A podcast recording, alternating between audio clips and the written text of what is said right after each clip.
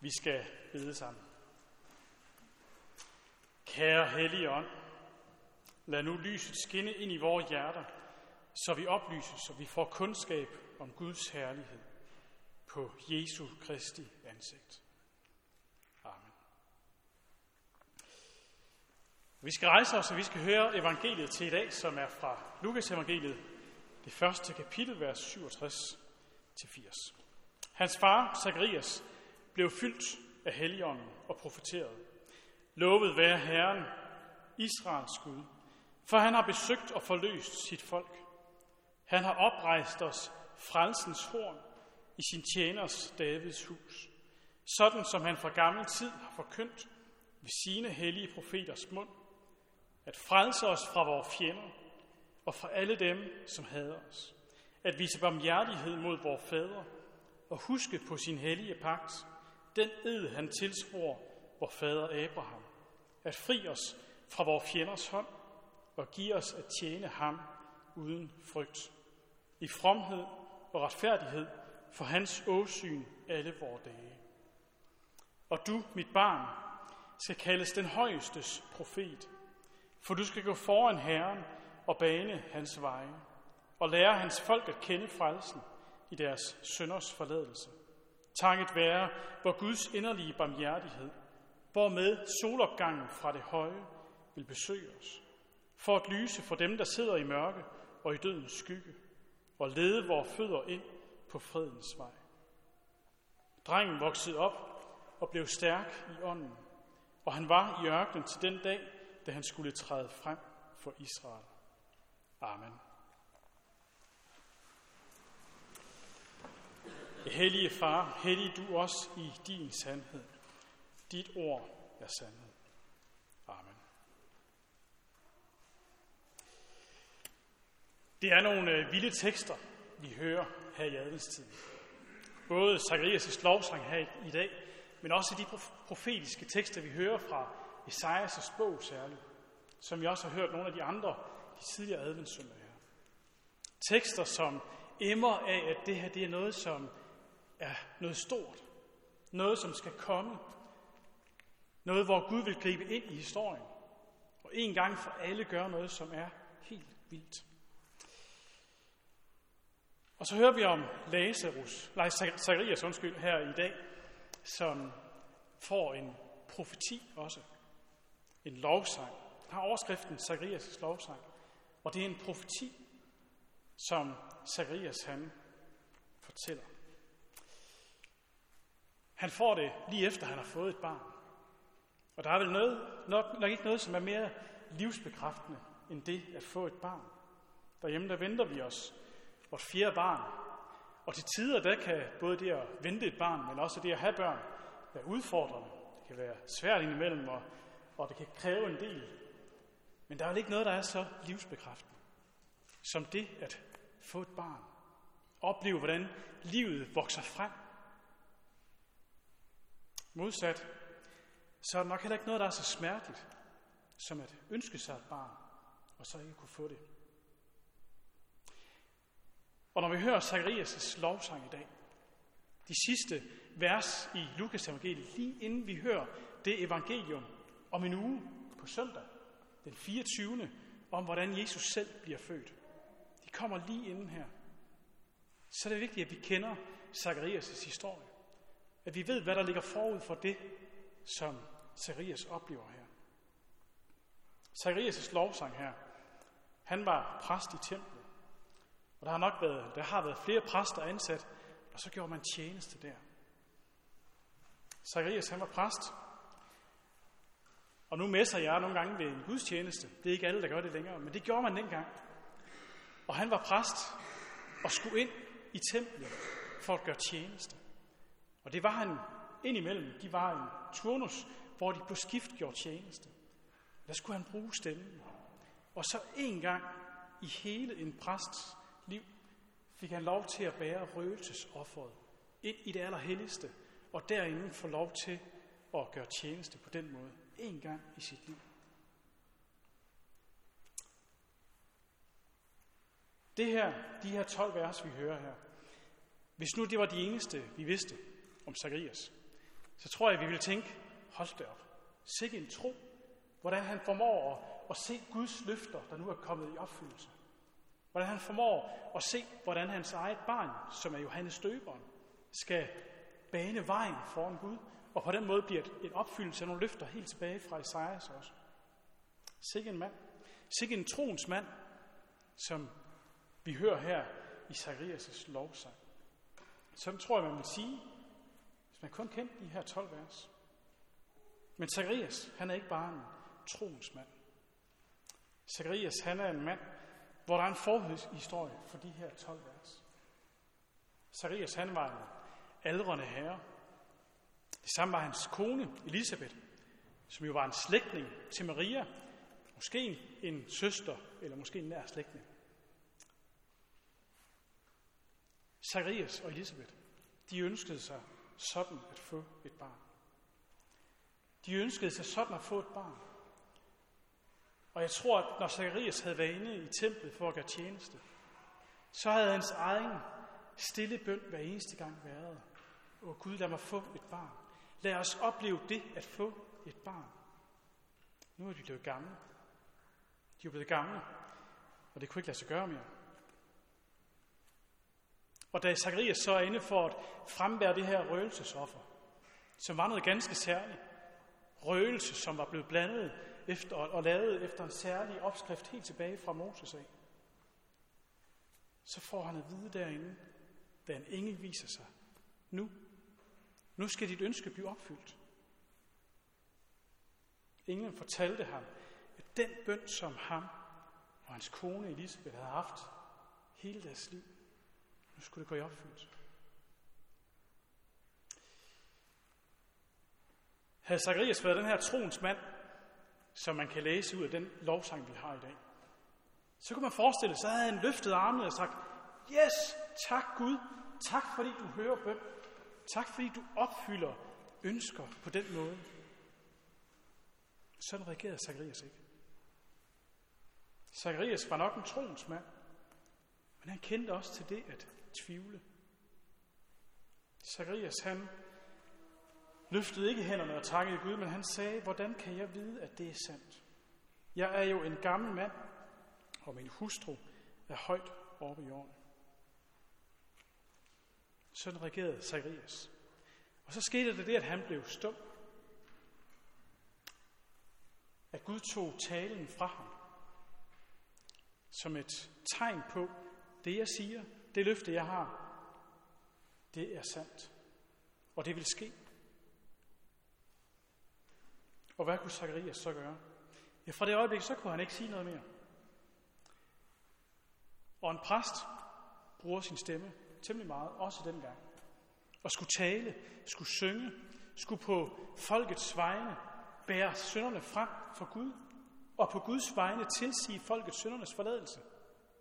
Hvordan kunne han gøre det uden stemme? Zacharias han fik ufrivilligt overlov i ni måneder. Så havde han ni måneder til at forberede sig på, at nu skulle de have et barn. Hvordan har det måske været for Zacharias? Gå der og vente. Vente på, at den, det løfte, som Gud nu har givet, skulle blive opfyldt. En troens kamp, tror jeg, der er foregået. Til at starte med, hvor man ikke vidste, man havde ikke sådan lige graviditetstest, så man kunne tjekke, er det nu rigtigt det her? Så til at starte med, så har det været, kan det nu passe? Kan det passe, det englen har sagt? Og senere hen, da det viste sig, at der rent faktisk var et liv, hvad så med mig? Når nu, at jeg ikke troede Guds ord. Dengang der tænkte man, at der var en klar sammenhæng mellem tro og vantro, og så for eksempel sådan noget som sygdom. Hvordan ville det barn være, som blev født? Ville det være fyldt med sygdom? Der har været en troens kamp i Zacharias fra det øjeblik, hvor han inde i templet fik at vide, jeg har hørt jeres bøn, I skal have en søn. Og så til ni måneder efter, hvor det rent faktisk er sket. Tvivl. Tvivl er noget, som ofte kommer ind. Også for os. At vi kommer til at tvivle, er det nu rigtigt, det Gud har sagt? Er det rigtigt, de løfter, som vi har hørt om? De løfter, som der er helt tilbage fra Gamle Testament i tid. Sådan kan vi måske også nogle gange tænke, de løfter, som Gud har givet, vi har set de første, ja. Men hvad med de sidste? At Gud engang vil komme, komme igen, helt synlig og være i blandt os. Skabe en ny jord og en ny himmel, hvor vi skal være sammen med ham. Vi er kommet til at tvivle, er det nu rigtigt? Er det nu rigtigt, at når vi fejrer gudstjeneste her, og sammen har hans ord, er han her virkelig? Er han virkelig til stede i blandt os? Nogle gange der bliver vi kristne anklaget for at have svar, sådan bare lige med det samme. Det er jo ikke alle, der lige har en direkte telefonforbindelse op til Gud, bliver der måske sagt. Det må I kristne vil have. Eller det er ikke alle, der har lige så stærk en tro som dig.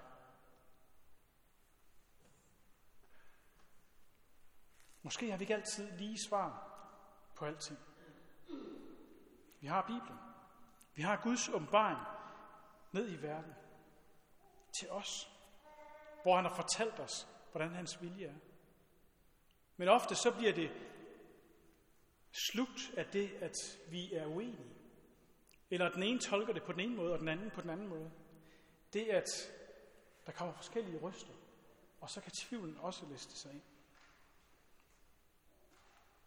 Tvivlen er nogle gange troens følgesvend. Og det kan gøre det værre for os selv, at vi lader tvivlen komme til, og at den får lov til at ligge ulme i os, og ikke får et svar. Så kan der komme de her spørgsmål her. Hvorfor? Hvorfor hører vi dig ikke? Hvorfor svarer du ikke på vores bøn? Må ikke også Zacharias og Elisabeth har tænkt det før det? Har haft denne her tvivl her. Og det er derfor, at Zacharias, da, englen besøger Zacharias og siger, jeg har hørt jeres bøn, og nu vil jeg opfylde jeres bøn. Så siger Zacharias, ah, det kan vist ikke passe. Når sygdom møder os, når modgang møder os, så kan vi komme til at stille spørgsmålet også, hvorfor Gud? Har jeg gjort et eller andet, som fortjener din vrede? Eller hvad har jeg gjort for, at det skulle gå mig på den her måde her? Så kommer tvivlen ind.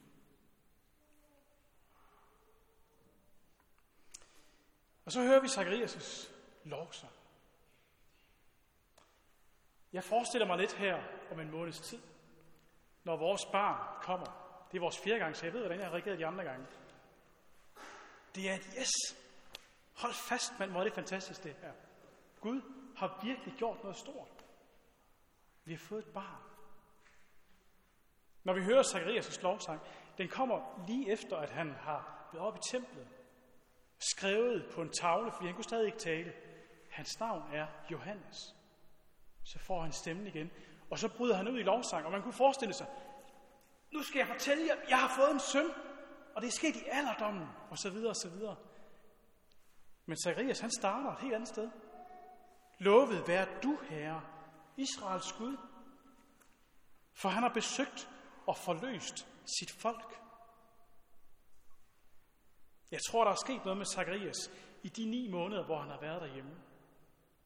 Hvor han har gået og forberedt sig på, Gud hører bønden. Gud vil opfylde sit løfte. Zacharias, han gjorde, han gjorde tjeneste ved templet til hverdag. Og noget af det, som vi præster har som vores opgave, som desværre for nogle, og måske for flere øh, end for andre, det her med at grænske i skriften. Virkelig gå i dybden og se, hvad er det, der står i de gamle testamentlige tekster? Hvordan er det, de får sin opfyldelse i det nye testamente?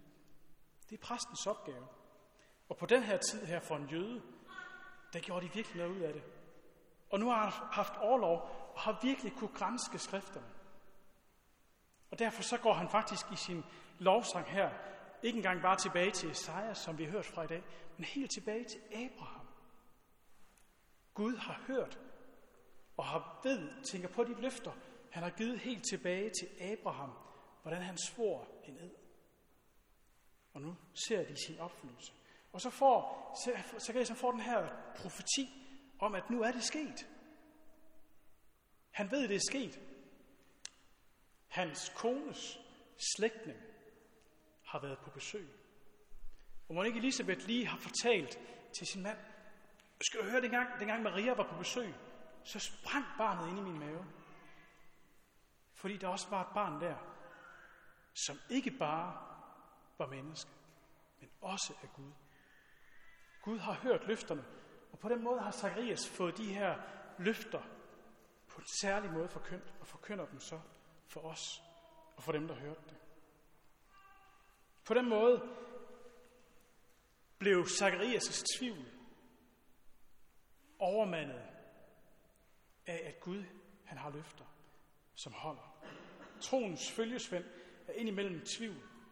Og der kan den gnave, og den kan pine.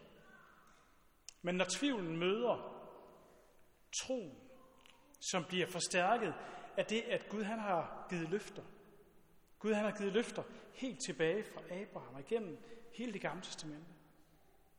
Og det er noget af det, vi skal huske på her i adventstiden. Op til jul. Alle de her løfter her, dem har Gud givet. De første løfter om, at Gud han vil sende sin søn til verden. Han ville sende en befrier, en frelser, de har allerede fundet sin, sit svar. Det er allerede sket. Og det fejrer vi om en uge endnu en gang. Jesus blev menneske. Blev født lige ind i vores hverdag. Lige her, hvor vi er. Som menneske. Blev født som en lille dreng. Og de andre løfter, som Gud også har givet, de får sin opfyldelse, når Jesus en dag kommer igen. Zacharias han oplevede også, at selvom han ikke troede fuldt ud, men havde den her tvivl her, som nagede, så blev Gud ved. Det var ikke sådan, at da Zacharias han i templet sagde, ah, hvordan skal det kunne passe? Så tog Gud barnet fra dem igen. Nej, Gud han opfyldt løftet, han havde givet, at nu skulle det ske, til trods for Zacharias' tvivl. Zacharias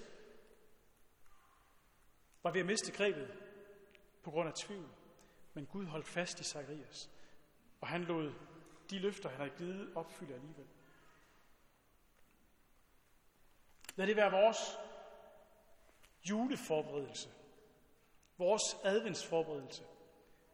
Man kunne for eksempel tage lovsangen her, som vi har hørt i dag. Gå hjem og læse den hver eneste morgen, sådan som man også har gjort i helt fra gamle tid i tidebønderne, hvor det her det er en af morgenlæsningerne. Læs den her i juletiden, i den næste uges tid her, frem mod jul. Forbered sig på, hvad er det, der sker? At Gud han har hørt vores bønder, at de løfter, han har givet, de er opfyldt. At han vil vise barmhjertighed, og at han, vil, han har overvundet alle de fjender, vi har. Det ed, han tilsvor vor fader Abraham, det har han opfyldt. Og det er derfor, vi om en uge skal fejre jul. Lad det være vores juleforberedelse, sådan at vi er klar til at tage imod Jesus, når han kommer. Amen. Lov, tak og evig ære være dig, vor Gud, Far, Søn og Helligånd. Du som var og er og bliver en sand i Gud, højlovet fra første begyndelse, nu og i al evighed. Herre, tak, at du har hørt vores bønder. Tak, at du er en løfternes Gud, som holder, hvad du lover. Tak, at du lod Jesus føde som menneske, sådan som du havde sagt, at du ville. Og det var et løfte, som du holdt. Tak også, at du vil holde de løfter, som du har givet os, at du en dag vil komme igen, skabe en ny jord og ny himmel, og hente os hjem til dig, hvor der skal være fest. Lad os have det håb for øje, og lad også det være med til at være en del af vores julefejring. At du blev lys i verden dengang, og du er lys i dag, og du vil være lys til evigt tid. Amen. Og så lad os rejse os og med apostlene tilønske hinanden. At vor Herre Jesu Kristi nåde, Guds, vor Faders kærlighed og Helligåndens fællesskab må være med os